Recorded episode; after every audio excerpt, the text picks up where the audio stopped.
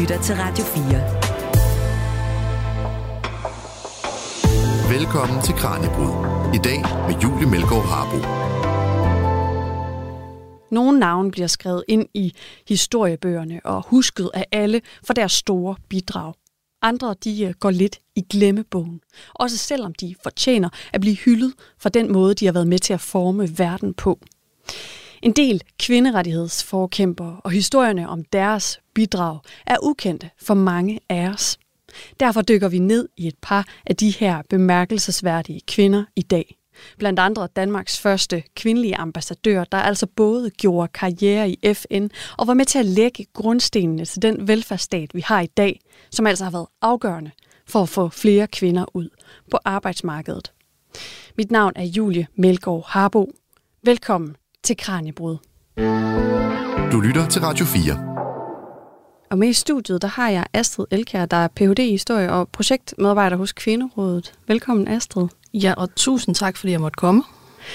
Og måske vi altså kan starte med sådan lige kort at fortælle lidt om, hvorfor det er Bæktrup, hun er så spændende øh, at kaste sin opmærksomhed på. Altså, hvorfor, hvorfor er hun vigtig at kende til? Jamen, altså, jeg synes jo, hun er enormt vigtig i kraft af de bedrifter, hun lavede. Altså, at hun for eksempel har den her fantastiske historie med, at hun var nede i FN og var en af de kvinder, der som formand for det, der hed Kvindekommissionen, var helt afgørende for, at kvinders rettigheder, både politiske rettigheder, rettigheder til uddannelse, retten til erhverv og økonomi, fik den fremtrædende plads i FN's menneskerettighedskonvention, altså og menneskerettigheder, som de har i dag. Det var også hende, der var med til at øh, sørge for, at der ikke kun stod the rights of men, men at det blev rettet til the rights of men and women and people, for at den her nye FN-organisation ligesom fik understreget, at det her, man talte om, det var altså rettigheder, der galt for alle. Øh, og herhjemme synes jeg også, at hun er en overset skikkelse sammen med flere andre kvinder, øh, der var aktive i perioden øh, 30'erne og indtil altså sådan et godt stykke op i 60'erne herhjemme, med faktisk at præge den danske velfærdsstat, øh, især inden for børneområdet og det sociale område, og sætte fokus på en masse ting. Øh, der er også noget, altså de påvirkede også handelspolitik og skattelovgivning, men det tænker jeg også, vi kommer ind på senere. Men for eksempel sådan noget som sundhedsplejeordningen og hjemmehjælperordningen var sådan en som Bodil Betrup øh, med til at påvirke sammen med selvfølgelig en masse andre kvinder. Men så synes jeg også, Bodil Betrup er vildt inspirerende, fordi hun var en kvinde, der altid formåede at få andre til at samarbejde, og selv var en fuldstændig eminent til at samarbejde. Så der er en lille teaser omkring, at det ikke altid er, fordi man er god til at tilegne sig magt, man er interessant, men nogle gange, fordi man er rigtig god til at løfte andre op. Ja, og vi skal altså øh, både tale om Bektros arbejde for ligestilling, øh, både nationalt og internationalt, og så skal vi senere i programmet høre lidt om nogle af de andre øh, glemte kvinderettighedsforkæmpere, som vi altså bør kende, fordi de har været med til at forme vores øh, verden. Og her gemmer sig blandt andet Danmarks første kvindelige handelsminister, der altså også var mor til intet mindre end ni børn, og altså den første kvindelige minister, der blev i sit embede under en øh, graviditet. Men lad os starte med at dykke lidt ned i Bæktrup, og hvem hun var. Øh, og hvad det var for en tid, hun voksede op i, som var med til at forme hende, Astrid. Altså, hvad var det her for en tid? Jamen, altså hvis vi starter med, at hun blev født, så er Bæktrup født i 1903, øh, og det er jo så øh, 12 år før kvinder får stemme og valgret øh, til, altså til alle parlamenter. Det er også en tid, hvor kvinder godt nok har adgang til universitetet, men skal have særtilladelse for at tage en gymnasiel uddannelse. Så det er sådan ligesom to ting, der kommer i løbet af Bæktrups ungdom. Øh, og Bæktrup er en af øh, de første øh, piger her i landet, altså som sådan ligesom vælger den gymnasielle uddannelse, øh, øh, bliver matematisk student for Aalborg Universitet, øh, og vælger så også senere at læse statskundskab på Københavns Universitet. Og på den måde der er hun jo allerede usædvanligt der, og har jo været i en verden, hvor de fleste af dem, hun har været studiekammerater med, har været mænd.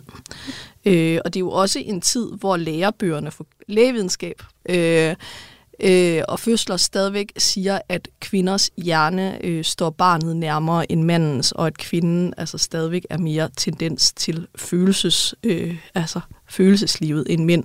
Så der er jo stadigvæk en idé om, at det her med at tilegne sig videnskaber, det er altså ikke noget, kvinder skal eller nødvendigvis egner sig særligt til i forhold til mænd. Hvor mange kvinder er der på det her tidspunkt, da hun går på universitetet? Er det, altså, når det er specielt, at hun er, som kvinde går der, altså hvor få kvinder? Øh, altså, det har været nede i de helt få procenter. Nu kan jeg ikke præcis huske for, for hendes årgang, men det, at en kvinde går på universitetet, er dybt usædvanligt. Hun har sandsynligvis været den eneste kvinde altså, ud af, altså på hendes årgang. Øh, og, og sådan har det været generelt over hele linjen, at, at universitetet var noget, mænd gjorde, og så har der været enkelte undtagelser. Øh, jeg tror, at Foreningen for Kvindelige Akademikere, da de holder øh, altså 50 års jubilæum i 1925, der tror jeg, der var 400 uddannede akademiske kvinder i Danmark okay. på det tidspunkt. Så ja. det er noget meget få kvinder gør. Og det her med, at hun vælger den her ret uh, usædvanlige vej for kvinder på det her tidspunkt, altså hvordan, øhm, er der forklaringer at finde i måden, hun ligesom er vokset op på, eller den familie, hun kommer fra? Altså er det, øhm, er det herfra, hun ligesom får modet til at gå den vej? Altså jeg tror, hun kom fra et hjem, hvor at, altså, at forældrene var ret progressive, altså, og, og ønskede, at hun skulle tage en uddannelse, og også ligesom så, hun havde evnerne for det. Altså, det er i hvert fald det indtryk, hun selv giver i sine erindringer om, at, at hendes forældre altid var meget støttende omkring, at hun skulle have den her uddannelse, og også at ligesom gav plads til, at hun kunne have et ungdomsliv, som ikke kredsede mod, altså nødvendigvis, at hun skulle indgå et ægteskab hurtigst muligt. Jeg tror, hun citerer sin mor for at sige, at hun skulle sørge for at være studerende, fordi at studerende, dem havde man tid til at danse, og så kunne hun altid blive gift, når hun blev kandidat. Så det så, altså, på den måde var hun jo også fortaler for, at der skulle være plads til en ungdom. Og hvad er det i hendes ungdom? Hvad er det for nogle ligestillingskampe, der bliver kæmpet på det her tidspunkt, som måske også er med til at forme hende? Altså, i starten var hun jo faktisk ikke så interesseret i ligestilling, men der, hvor at det for alvor bliver bagt, det er, øh, da hun øh, får mulighed for at komme med på en øh, studierejse til Genève, øh, hvor at hun oprindeligt øh, bliver spurgt, om hun øh, ikke kan være sekretær for professoren, hvor den unge Bodil Betrup siger, øh, jeg kan ikke, øh, desværre ikke øh, skribere, altså jeg kan ikke altså, ja. finde ud af at tage referat. Nå, det var jo ikke så godt. Kunne hun så gå ud og lave kaffe? Øh, og så den Bulle Betrup sagde, nej, desværre var hun ikke i stand til at brygge kaffe. Hun vidste ikke, hvordan man bryggede kaffe. Og på den måde så øh, var den unge Bodil Betrup jo allerede her, da hun tog afsted til Genève, øh, en mester til det, mange unge feminister jo også praktiserer i dag, nemlig at sige nej til opgiver, der øh, ikke er meritfremmende.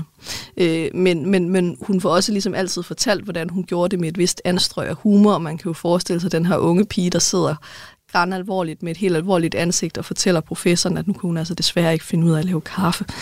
Øh, at det, det, det lå ikke inden for hendes evner. Men hun kommer ikke desto mindre afsted uden at få rollen som sekretær, og på den her Genève-tur, der møder hun formanden for det, der i dag hedder Kvinderådet. Dengang hed vi øh, Danske Kvinders Nationalråd, som ligesom er den her paraplyorganisationer for alle organisationer i Danmark, der arbejder med ligestilling.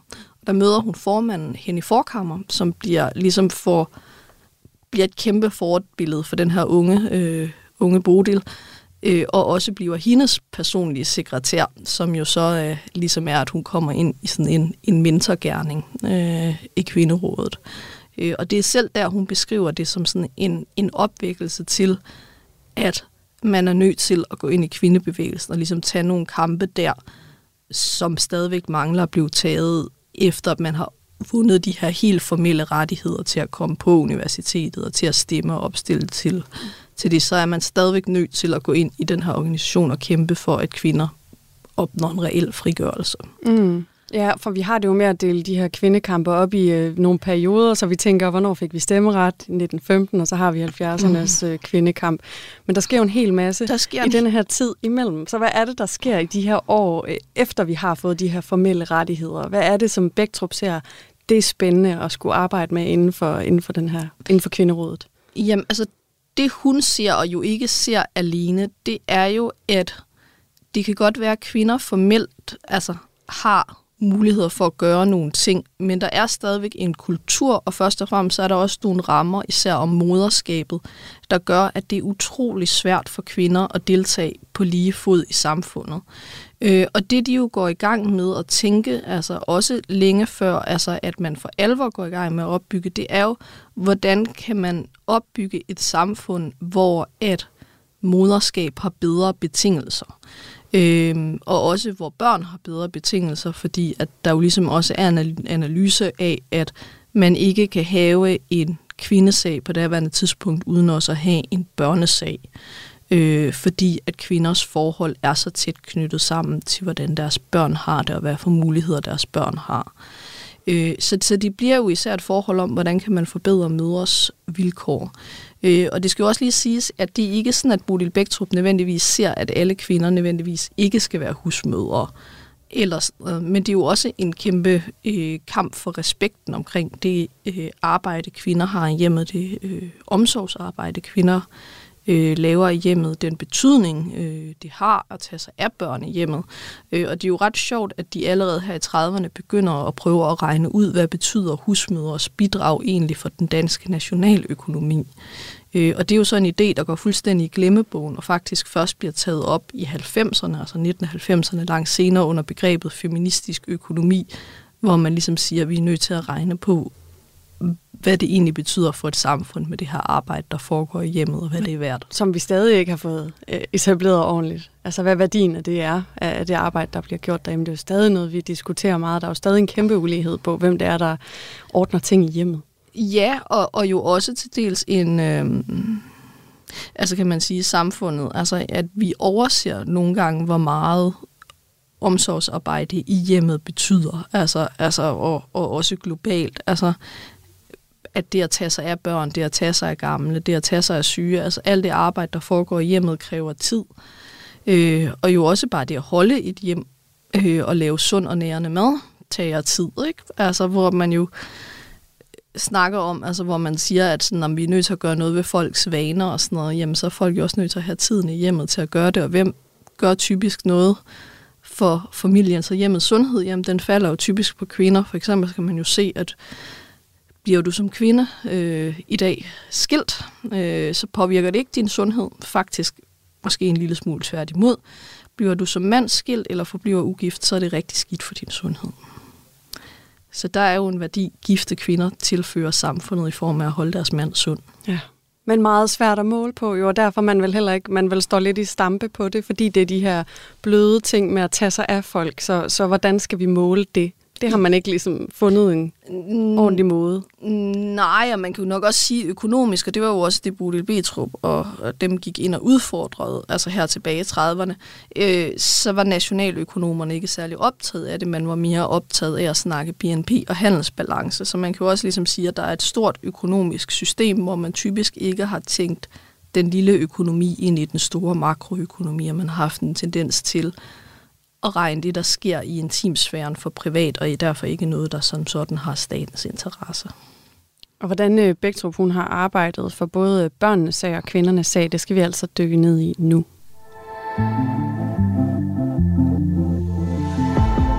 Du lytter til Kranjebrud på Radio 4. Nu skal vi altså tage hul på øh, Bodil Bæktrups arbejde for ligestillingen, både nationalt og internationalt, og blandt andet, hvad hun opnåede i sit arbejde ved FN. Så måske vi skal starte der. Altså, hvordan nåede Bæktrup øh, til FN? Jamen, altså, igen, så går det jo tilbage til det her møde i Genève, det her skæbnesvanger møde med hende i forkammer, fordi det var sådan, at før at øh, vi havde FN, der havde verden noget, der hed Folkeforbundet, som ligesom var en forgænger til FN, og der havde vi i Danmark tradition for, at kvinderne havde en repræsentant øh, i Folkeforbundet gennem det, der i dag hedder Kvinderådet, øh, som ligesom skulle repræsentere øh, kvinders interesser, men jo også ligesom blev set som, at kvinder stod for noget andet end mænd stod, altså med nogle særskilte interesser. Og der øh, var det oprindeligt hende i forkammer, der var kvindernes repræsentant, og da den her nye øh, organisation så blev oprettet efter 2. verdenskrig, nemlig FN, så fortsætter Danmark faktisk den her øh, danske tradition med, at kvinderne skulle have en repræsentant. Så det er i kraft af, at hun var forkvinde for Kvinderådet, eller Danske Kvinders Nationalråd, som vi hed dengang, at Bodil Bæktrup kom afsted. Øh, og det gjorde hun jo så sammen med flere politikere og højstående embedsmænd. Øh, men i begyndelsen af hendes karriere, hvor er det så, hun starter her? Altså nationalt i Danmark, inden hun når til FN? Jamen, altså, det er i kvinderådet, ja. altså som, som forkvinde for det. Og før det, så var hun øh, gift med en, øh, med en enkemand øh, og, og var husmor øh, for ham. Altså, så der var nogle år, hvor hun var ude, og så bliver hun skilt øh, fra ham. Øh, og så bliver hun Danmarks første kvindelige filmsensor øh, og arbejder især inden for børnefilm. Og så bliver det efter det simpelthen ligestillingsarbejdet, der kommer til at optage hende helt, altså hvor hun så ligesom kommer til at sidde for Danske Kvinders Nationalråd som vores forkvinde, som altså bliver den her position, hvor hun som forkvinde for ligesom alle de her organisationer, der arbejder for ligestilling, prøver at repræsentere kvinderne som en samlet stemme, øh, altså på forskellige planer. Og det betyder jo for eksempel, øh, Øh, under øh, 2. verdenskrig, at hun gør rigtig meget ud af, at når der bliver lavet rationeringspolitik, at Christiansborg, som jo på det her tidspunkt stort set er en forsamling udelukkende bestående af mænd, så skal de også huske, hvad er det egentlig for behov husmøderne har, når man laver rationeringspolitik. Og altså, hun har jo spillet, på det her tidspunkt der er der ikke noget, der hedder velfærdsstaten. Der er jo ikke øh, pasning af børn på den måde, vi har i dag, og derfor heller ikke de samme muligheder for kvinder. Hvad er det, hun ser for et potentiale her? Jamen, altså, det sjove er jo, at der kaster Kvinderådet sig jo, altså, som hun er formand for i samarbejde med jo, jo altså simpelthen i gang med at opfinde velfærdsstaten, og mange af de ordninger, som de ligesom går i gang med at opfinde, overtager velfærdsstaten senere hen. For eksempel så er Kvinderådet med til at understøtte og lave undersøgelser omkring sundhedsplejerskeordningen og behovet for den, øh, altså ligesom med at tage sig af børns øh, altså sundhed i de første leveår. Øh, de finder også på sådan noget som hjemmehjælperordning, starter som det, der hedder husmorafløsning, som faktisk er noget, de finder på under 2. verdenskrig for at hjælpe kvinder, der mangler beskæftigelse til beskæftigelse. Øh, og det er jo så en ordning, der senere hen går ind og bliver en ret etableret del af velfærdsstaten, som hjemmehjælperordningen, som sådan en del af vores ældreomsorg så øh, driver øh, de også børnehave selv. Øh, altså for eksempel så finder de på noget i København, der hedder børneparkeringen, som jo ligesom er øh, lavet ud fra sådan, hvis man ligesom når man i storbyen skal parkere en bil, så betaler man for time, og det øh, opfinder Kvinderådet simpelthen, og det kan man også gøre med børn. Så afleverer man barnet, så betaler man simpelthen for timer, man har barnet tjekket ind. Og det er jo så ligesom tænkt for, at husmøder har også brug for at gå til tandlæge. Nogle unge kvinder går til uddannelse en gang om ugen, har brug for lige at kunne aflevere barnet et par timer, så kan man ligesom gøre det i det, der hedder børneparkeringen. Så det er sådan et eksempel på sådan nogle af de ting, de prøver at finde på, for ligesom at gøre kvinders hverdag nemmere, men også ligesom for kvinder ind i samfundet. Og så foregår der jo også bare en kæmpe oplysningsvirksomhed øh, og kamp for at få kvinder til at blive en aktiv del af samfundet. Øh, de kalder det familiepolitik på derværende tidspunkt. Det lyder ikke så radikalt, øh, men, men det er faktisk vældig radikalt. For eksempel så laver de et program, hvor de siger efter 2. verdenskrig, at alle øh, mennesker i Danmark skal have 6 timers arbejdsdag. Øh, fordi at så er der plads til, at mændene også kan hjælpe i hjemmet, der er mulighed for, at kvinderne også kan være i erhvervsarbejdet. Og endnu vigtigere, hvis vi kun har 6 timers arbejdsdag, så har vi overskud både til hjemmet og arbejdet, og til at være aktiv i civilsamfundet og i de politiske partier, fordi deres analyse er, at alt for mange, især kvinder, undlader at deltage i demokratiet og vores civile organisationer, fordi de simpelthen er kørt ned øh, af at være husmødre og i nogle tilfælde være dobbeltarbejdende, som de også snakker om. Issues, vi stadig snakker utrolig meget om lige i dag. Ja, Egentlig al- meget bemærkelsesværdigt, ja. Men, øh, men det er jo sjovt, altså, og, og mange af de her kvinder, altså socialdemokrater, Bodil Bæktrup er medlem af Socialdemokratiet, og, øh, og det er sådan de skros, ja, som du teasede til også. Så det var dengang, hvor Socialdemokratiet øh, gik ind for en 6 timers arbejdsdag, eller i hvert fald gjorde deres kvinder. Og du siger her, at så har man på det her tidspunkt fundet på, jamen vi kan have sådan en børneparkering, hvor vi kan aflevere børnene, når vi skal arbejde på timer til tandlæge, et eller andet. Men det kun er i København på det her tidspunkt. Altså hvordan får man så øhm, bredt ideen ud om velfærdsstaten? Altså hvordan får man faktisk etableret noget mere... Øh, altså flere børnehaver rundt omkring i landet. Altså, hvornår bliver det en reel ting, de her ting, som vi forventer, velfærdsstaten kan i dag? Altså det helt store boom kommer jo først i 60'erne, og kommer jo også først, når det lige kommer til børnehaver, da staten begynder at indse behovet for kvinders arbejdskraft øh, i erhvervslivet, og det også ligesom bryder igennem som en mainstream tankegang, at kvinder også skal være på arbejdsmarkedet. Og man kan jo også sige, at det der måske bliver den store konflikt med det, vi aldrig har fået løst siden. Det er, at politikerne hører efter, når de siger, at kvinderne kan deltage på lige fod i erhvervslivet. Der vil man rigtig gerne have kvinderne ind, men man glemmer måske i nogle af de her politikområder at lytte efter, når de sagde, hvorfor man skulle have en 6 timers arbejdsdag med, fordi der også var et arbejde i hjemmet. Og på den måde har man talt om i forskning, at kvinders ligestilling er gået væsentligt hurtigere på arbejdsmarkedet, end den er gået i hjemmet. Øh, og når vi i dag diskuterer øh, ja, med kære socialdemokrater, der udgiver bøger ved navn Arbejdets Land, så er det jo også et eller andet sted et udtryk for, at man stadigvæk ikke har fået løst det problem, som de forudså allerede i 40'erne i kvinderådet, nemlig at det er rigtig, rigtig svært at have 8 timers erhvervsarbejde og også have et hjem, der skal passes. Du fortalte tidligere, at en af grundene til, at hun er så dygtig, i Bækstrup, det er fordi, hun er så god til at finde forbindelser mellem mennesker og, og lave samarbejde. Det er ikke fordi, hun faktisk er god til at øhm, kravle en eller anden karrierestige, og ikke er fordi, hun er vild efter at få noget magt eller noget indflydelse, men det faktisk er fordi, hun er god til at bringe folk sammen om et eller andet. Øhm, hvad, hvordan ser man det i den her forbindelse, i forbindelse med etableringen af sådan den første velfærdsstat, eller første udkast til velfærdsstaten? Jamen, altså det hun jo formodede, det var, at nu er jeg jo til at hun er formand for Kvinderådet. Øhm, og Kvinderådet er jo en organisation for alle kvindesagsorganisationer. Så det er altså lige fra øh, altså de allermest radikale feminismer, feminister til husmorforeningerne, fra Venstres kvinder, altså til altså øh, såkaldt, hvad vi i dag vil kalde hattedameforeninger, altså sådan nogle små filantropiske foreninger. Og hun formår som formand for de her foreninger rent faktisk at forene de her kvindesags kvinder til at komme med en masse fælles udtalelser og stå sammen.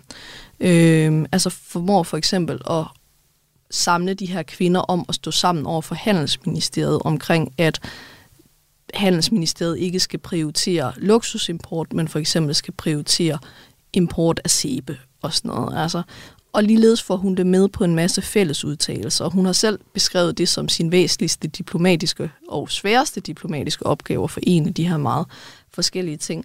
Men så benytter hun jo også det princip, at hun sørgede for at være en rigtig, rigtig god værtinde. Og det lyder jo vældig klassisk feminint. Men hvad Bodil Betrup både som formand for Kvinderådet og senere hen som diplomat har inviteret og holdt af selskaber.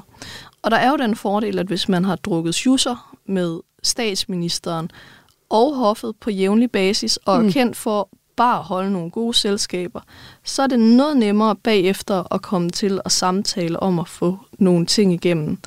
Og det er ligesom noget, hvis man kigger på Bodil Betrup og googler Bodil Betrup, så har hun kendt alle samfundets spiser i 40'erne og 50'erne og trykket hånd med dem, og det har hun været virkelig, virkelig god til at udnytte og netværke. Og så var hun ikke bange for at give ting videre. Altså hun gav rask væk en formandspost videre til en anden kvinde, hun stolede på inden for kvindebevægelsen, så hun kunne rykke videre til det næste projekt. Og det gjorde jo også, at hun kunne være involveret overalt. Du lytter til Kranjebrud på Radio 4. Siden øh, Bodil Bæktrup startede sin karriere, er der sket meget på ligestillingsområdet. Men er der sket nok?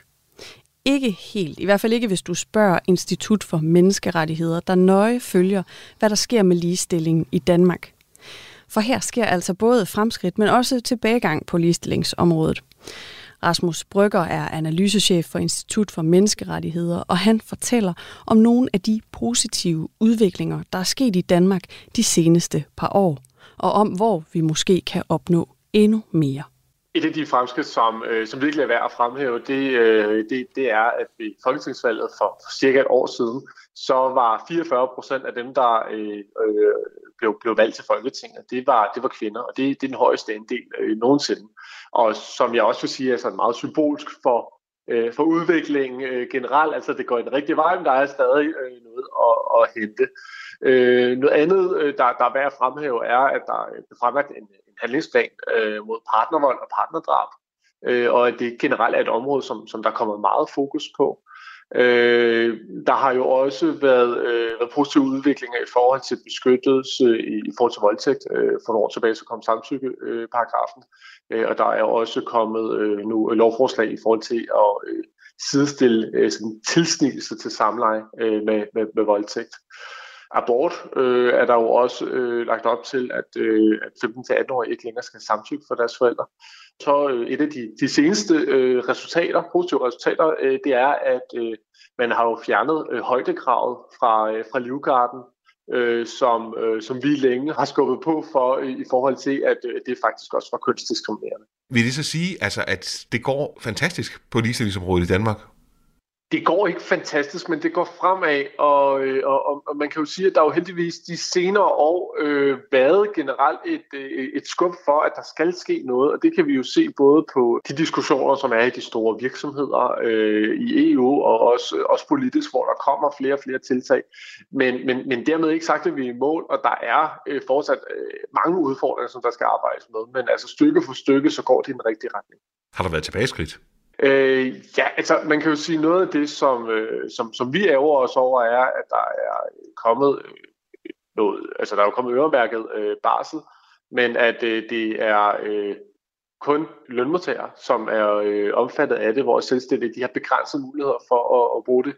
Øh, noget af det, som man også kunne fremhæve, nu, nu nævnte jeg det her med folketingsvalget, men altså, hvis vi så kigger på, øh, på regeringen, så, øh, så er det kun øh, lidt over en tredjedel, som, som er kvindelige ministre. Øh, så det er også noget af det, som, som vi i hvert fald lige har løftet en, øh, en pegefinger overfor. Er der andre punkter, hvor I tænker, at her kunne Danmark godt gøre det bedre? Ja, altså øh, et af de store udfordringer, der er på ligestillingsområdet, det er på arbejdsmarkedet, øh, og det, øh, det, det, det handler om to ting. Det handler for det første om, at der skal være en bedre beskyttelse i forhold til seksuel chikane.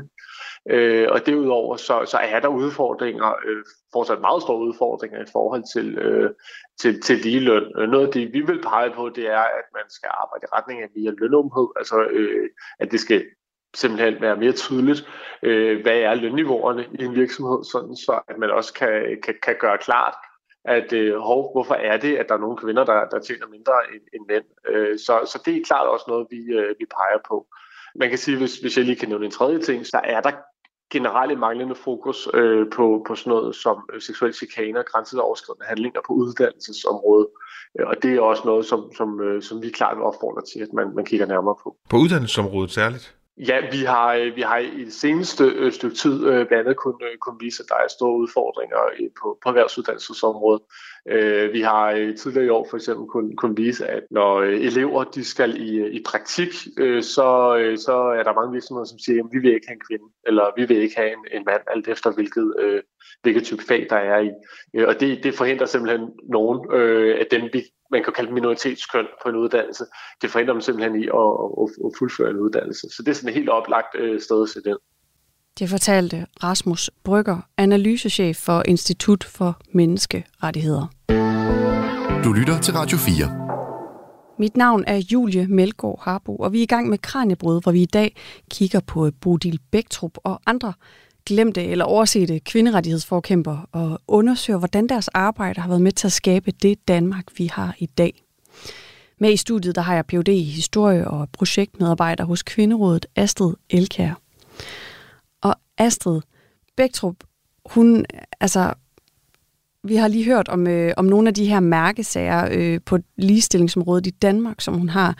Øhm, og så hører vi her fra Rasmus Brygger, han fortæller om udfordringerne med ligeløn i dag, og det peger også på, at vi stadig har de her problemer med ligesom at værdsætte omsorgsopgaverne i dag. Øh, og jeg kunne godt tænke mig, at vi dykkede lidt mere ned i Bæktrups øh, internationale karriere. Altså, hvordan er det, hun arbejder med at bringe ligestilling på dagsordenen, da hun kommer til FN? For vi talte om hendes fantastiske evne til at netværke. Er det også ligesom det, der bliver hendes dør ind i FN? Altså det er det uden tvivl. Altså for eksempel så øh, opbygger hun øh, relativt hurtigt, at Eleanor Roosevelt, som sidder altså ligesom for komiteen for de sociale forhold, som kvinderkomiteen er en underkomité til at starte med, øh, opbygger hun relativt hurtigt et godt forhold til hende. Øh, og generelt altså, så er hun bliver hun hurtigt kendt for at være rigtig god til korridorforhandlinger. Altså de fleste af sådan nogle forhandlinger, sådan en international organisation, handler jo om, om man kan blive enige på gangene. Og der er hun bare rigtig, rigtig dygtig til at skabe kontakt og, og få samtaler i gang. Altså, øh, og så, så det tror jeg uden tvivl altså igen har været en, en stor hjælp for hende. Øh, altså så får hun også faktisk rigtig stor støtte af resten af, af den komité, øh, der er med fra Danmark, øh, men, men opbygger også altså et nært forhold også til de andre nordiske landes repræsentanter, som ligesom understøtter Danmark, da Danmark øh, stiller en resolution om, at kvinders politiske rettigheder skal, skal skrives direkte ind i, øh, i FN-deklarationen. Er det kun kvinders politiske rettigheder, man, man vil have skrevet ind på det tidspunkt, eller hvad er det, ligesom kampen går ud på her? Øh, I starten bliver det, at FN skal sige, at alle medlemslande skal kæmpe for politisk ligestilling af kvinder. Øh, men den øh, kommission, altså der kommer for kvinder, som spektrum for løftet fra at være en underkommission til at være en selvstændig kommission, øh, har faktisk et relativt radikalt program, der arbejder for kvinders ligestilling i alle forhold. Det værende retten til erhverv, det værende retten til økonomi og uddannelse. Og nu er FN jo ikke en regering. Det er jo ikke sådan, at FN kan vedtage lov. Øh, FN vedtager resolutioner, men det, der er så banebrydende ved det her program, det er jo, at det her ret radikale program for, at kvinder skal ligestilles i erhverv, i uddannelse, i politik, øh, have lige ret til at arve jord og sådan noget, bliver jo vildt holdningsændrende i verden. Altså bliver jo noget, kvinder verden over kan løfte frem og sige, prøv lige at se, altså det er verdenssamfundet, der siger, at vi skal have det her, og bliver jo også styrende for hele FN's arbejde for kvinders rettigheder. Så man kan sige, at det arbejde, som Bodil Betrup, hun begynder at ligge her i 47 og, og de kommende år frem, er jo det, der ligesom betyder, at når vi i dag snakker om verdensmål og kvinders rettigheder indgår så tydeligt i det, og at pigers uddannelse indgår så tydeligt i det, og vi snakker om kvinders ret, at det er for dårlige kvinder kun har sidder på 1% af jordens samlede ejendom, så starter det faktisk med, at Bodil Betrup fik rejst de her sager og så det allerede tilbage her i øh, lige tiden efter 2. verdenskrig. Øh, og det synes jeg er rigtig, rigtig stærkt, og man skal jo også tænke på, at øh, de her idéer øh, var der jo mange mennesker, der faktisk ikke altså, så kvinder som værende øh, altså, i stand til at, at varetage verden på samme måde som mænd.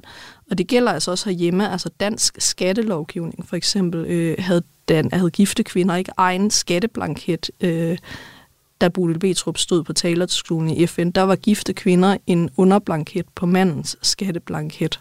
Øh, de havde ikke engang, altså det, det var hans ansvar at indberette deres indtægter. Så altså selv herhjemme altså, er det jo banebrydende, de står der og kæmper altså, for lige forhold i alle livets aspekter. Og det må jo, altså der må der have været noget modstand på det her, eller hvordan bliver det ligesom modtaget, at man vil have ligestilling på alle de her parametre, du fortæller om her?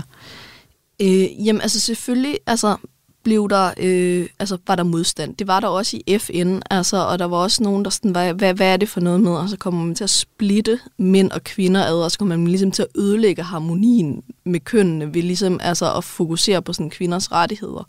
Og der stod altså øh, Bolig Bæktrup meget stærkt på, at hvis kvinder ikke var skrevet direkte ind og nævnt, altså som kvinder, så ville det ikke blive et projekt, der handlede om kvinder, så ville kvinder blive glemt, og det tror jeg, hun havde ret i. Men udover det, så var vi jo lige kommet ud af 2. verdenskrig, som jo var en forfærdelig ting, og der slog øh, altså Bulle Bæktrup meget på, at kvinder var nødt til at være med til at genopbygge verden og genopbygge freden. Altså dels fordi, at hun mente, at kvinder havde en særlig interesse i fred, og måske også et særligt talent for fred, men også fordi man ikke kan lave en bæredygtig udvikling og en bæredygtig fred, hvis halvdelen af verdens befolkning ikke er inddraget ind. Altså man er ligesom nødt til altså også at have mødrene med, sagde med hendes ord sagde hun meget, men også altså hele hjemmefronten og sådan noget. Der var ligesom en idé om, at hvis man kunne få forankret freden og få forankret magt og politik også i kvinderne, så vil vi kunne nå frem mod en mere fredelig verden. Og det argument, tror jeg faktisk, efter 2. verdenskrig, der var en vis forståelse for, fordi verden var træt af krig. Altså, om man lidt havde det sådan, at nu havde mændene mændene skulle lave noget rod, så måske var det ikke så dårligt at prøve at, at give magten til nogle mødre, der måske ikke havde den største lyst til at sende deres sønner afsted i en ny krig. Så måske var det også der, at der var altså et vist råderum for, at, at man var parat til at lytte til kvinder på en ny måde, end man var før. Det skal siges, at i dag er der jo nogen, der stadigvæk, øh, er det jo stadigvæk en doktrin inden for meget øh, altså udviklingsarbejde og nødhjælpsarbejde, at man netop satser på, når du skal lave udviklingsarbejde, så forankrer du det i kvinderne, fordi man har en erfaring med, at det giver den mest bæredygtige og lang, langvarige effekt, hvis du ligesom altså, forankrer uddannelsesinitiativer og økonomiske initiativer øh, ved de lokale kvinder. Så på den måde så var hun også foran sin tid. Og inden vi øh, bevæger os videre til, til nogle af de andre øh, glemte kvinder i den her kvinderettighedskamp, hvad, hvis du sådan skal pege på en sidste ting ved Bæktrup, som du synes er noget af det vigtigste ved hende, eller det vigtigste ved hendes arbejde, eller det vigtigste ved hendes bidrag til den verden, vi står med i dag, hvad, hvad vil du så pege på? Jeg synes, at noget hun bidrog med, og som jeg tror, at vi glemmer i dag, det var, at de var så optaget her efter 2. verdenskrig at lave en verden, der kunne blive ved med at være fredelig. Og i dag der er historien meget blevet, det sikrer vi gennem økonomisk vækst og sådan noget, men de var faktisk rigtig optaget af, hvordan bygger vi et samfund op, der er socialt retfærdigt og roligt, og hvordan bygger vi et samfund op, hvor at folk er engageret i deres civilsamfund, fordi at analysen var ligesom, at hvis folk er engageret i deres civilsamfund, hvis de er demokratisk deltagende, så kan de diktaturer, vi så, altså være med til at forårsage en verdenskrig, så kan de, den antisemitisme, vi så, altså alt det, kan ikke opvokse på samme måde, hvis vi har altså social retfærdighed, og vi har et stærkt civilsamfund.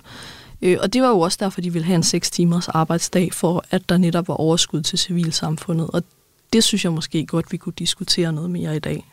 Ja, for der er vel øh, faldende øh, engagement i civilsamfundet, fordi vi har mega travlt alle sammen med vores arbejde og småbørnsfamilierne, så oven i det, udover at have to fuldtidsjobs, ligesom ja. har nogle børn og Og, og, og der hjem. tror jeg måske, ja, at man måske skulle prøve at kigge på den samtale igen efter 2. verdenskrig, at et, et rigt samfund også er et samfund med engagerede samfundsborgere, og det altså også kræver tid.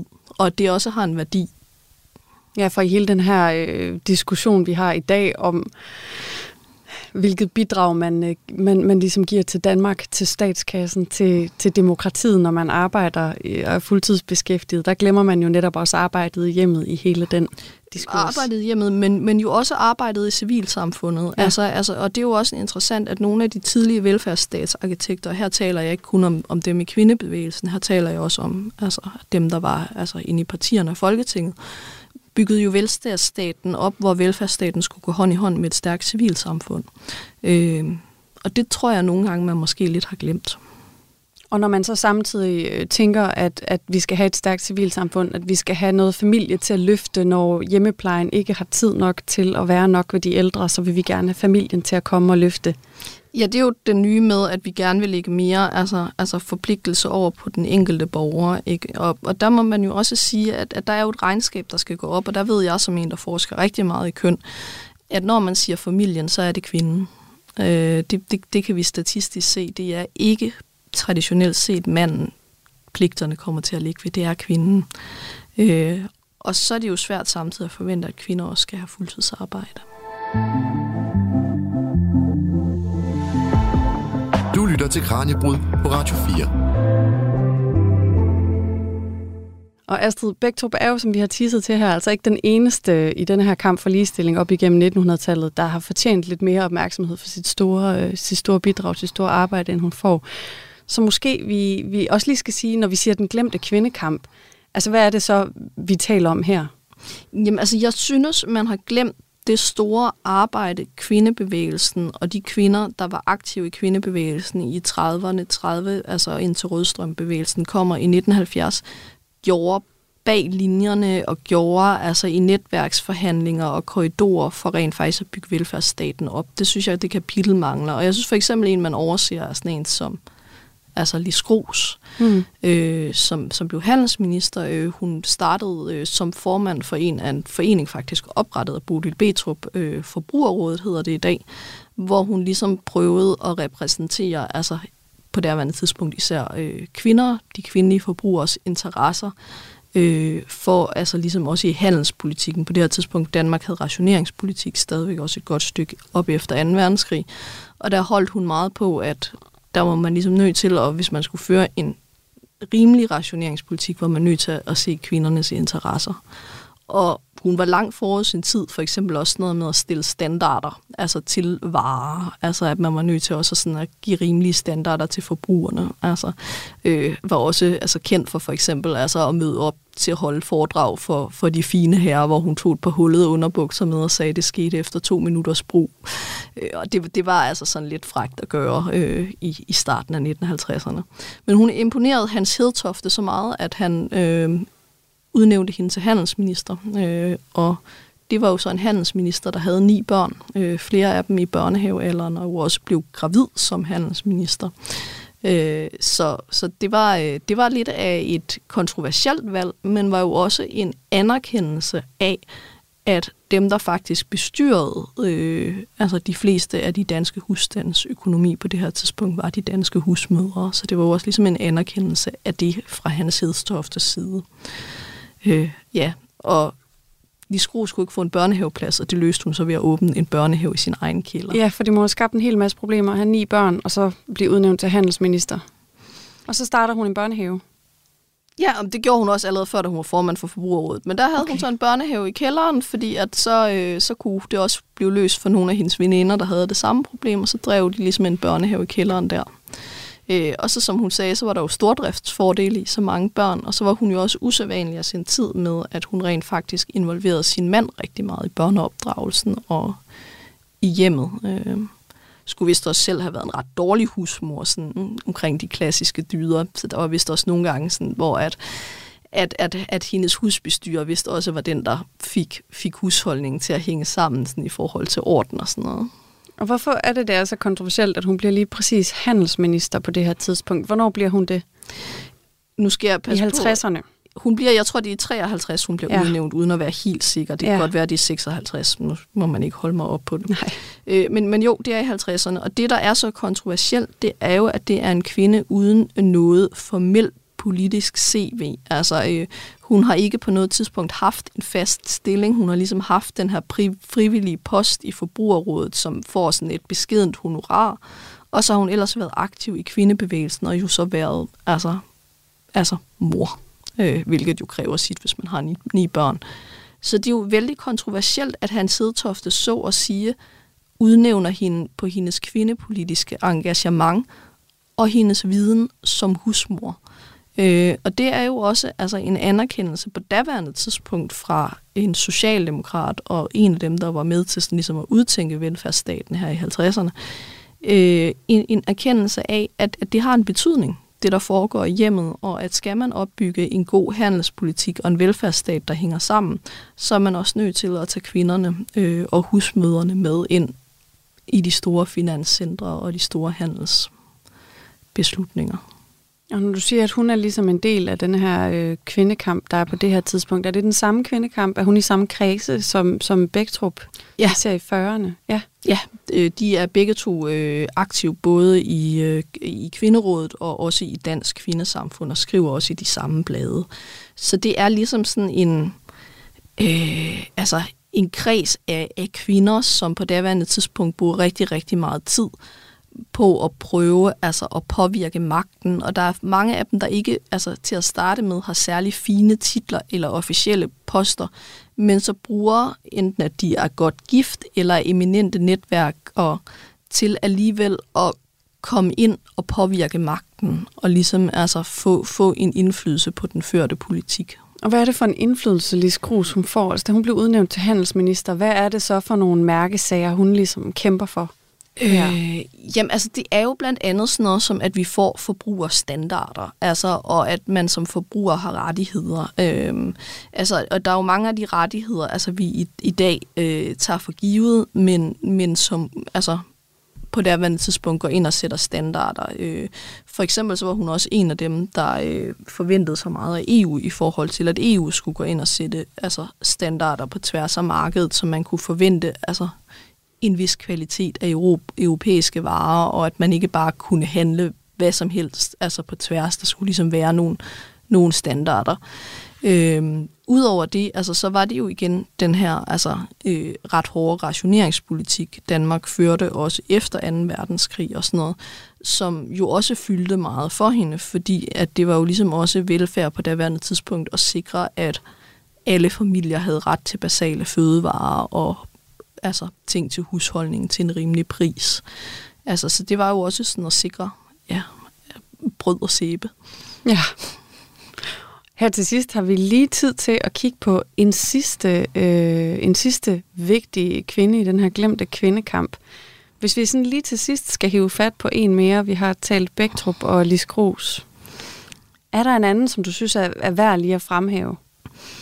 Jamen, altså, jeg synes jo også, at, at man på daværende tidspunkt også skal kaste et kærligt blik over til nogle af de kvinder, der kæmper rigtig, rigtig hårdt i fagbevægelsen på det her tidspunkt. Øh, altså, der er altså nogle, nogle, altså fagbevægelsen på det her tidspunkt, som jo er Socialdemokratiets anden gren, er jo et meget mandsdomineret sted også, og så er der jo de her kvindedominerede fag, der på en eller anden måde skal forsøge at gøre sig synlige i den her meget mandsdominerede verden. Det er verden så sygeplejerskerne, men det værner også også noget som kvindelige arbejderforbund og sådan noget, hvor at der sidder nogle kvinder på det her tidspunkt og virkelig kæmper for at få kvinder hørt, og blandt andet få sådan noget som ligeløn bragt op på dagsordenen, som jo ellers er en, en meget overhørt problematik på det her tidspunkt. Øh, Danmark, altså, altså sygeplejersker, har på det her tidspunkt stadigvæk vant til at blive fyret, hvis de bliver gift under ansættelse. De har formelt fået det afskaffet 37, men, men, men det foregår stadigvæk, at mange af dem bliver fyret, når de er der. De skal aflevere 20 procent af deres løn tilbage på hospitalet, fordi at de forventes at bo og spise alle deres måltider på hospitalet, og hvis de ikke vil bo og spise på deres arbejdsplads, så skal de stadigvæk betale, som om de gør det. Altså, så der er jo nogle kvinder, en Maria Madsen hedder hun, og så senere så bliver det Kirsten Stalknægt, som, som kæmper nogle rigtig hårde kampe i 50'erne og også op i 60'erne, for ligesom altså at bryde ud af den her kaldsrolle for sygeplejefaget, og jo også over i kvindelige Arbejderforbund med kvinderne på fabrikkerne, som får to tredjedele af mandens løn for det hele samme arbejde, som der jo også er nogle kvinder, i dit Olsen, der kæmper nogle rigtig hårde kampe for ligesom, at kvinderne bliver anerkendt i den del af landet. Og nu hørte vi jo før fra Rasmus Brygger, øh, der er analysechef i Institut for Menneskerettigheder, at, at ligeløn stadig er noget, øh, noget af det, man kæmper for, altså når man kigger på, hvor vi er med ligestillingen nu. Men det er vel ikke helt i samme form som denne her gang, vi taler om, den fagbevægelse, vi har her tilbage i 50'erne. Altså nej, det er det ikke, men du er stadigvæk, hvis du er kvinde, så øh, får du stadigvæk over en livsbane cirka 13 procent øh, mindre end mand, det svarer, øh, og du får, øh, har kun to tredjedel af en mands pensionsopsparing.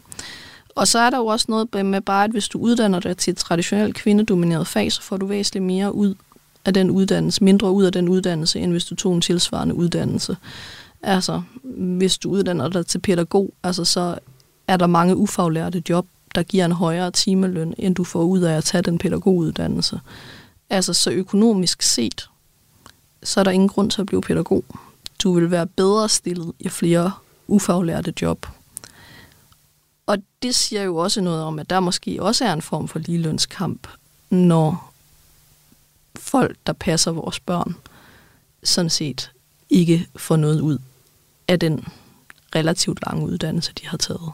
Ja, og når vi i høj grad mangler nogen, der har lyst til faktisk at uddanne sig og tage de her stillinger som pædagog, sygeplejerske, ja, yeah. omsorgsfagene. De unge har regnet ud, at det ikke er der, de skal gå hen. Ja, hvis de vil have en god løn. Eller gode arbejdsforhold for tiden. Der er ikke så meget, vi har at tilbyde dem lige nu i pædagogfaget. Og det kommer til at bide os hårdt, hvis vi ønsker at bevare det velfærdssamfund, vi har i dag.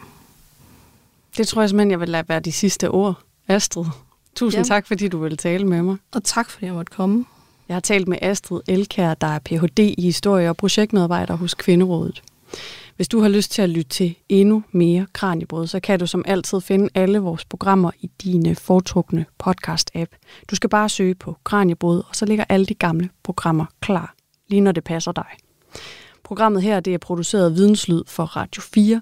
Mit navn er Julie Melgaard Harbo. Tak fordi du lyttede med.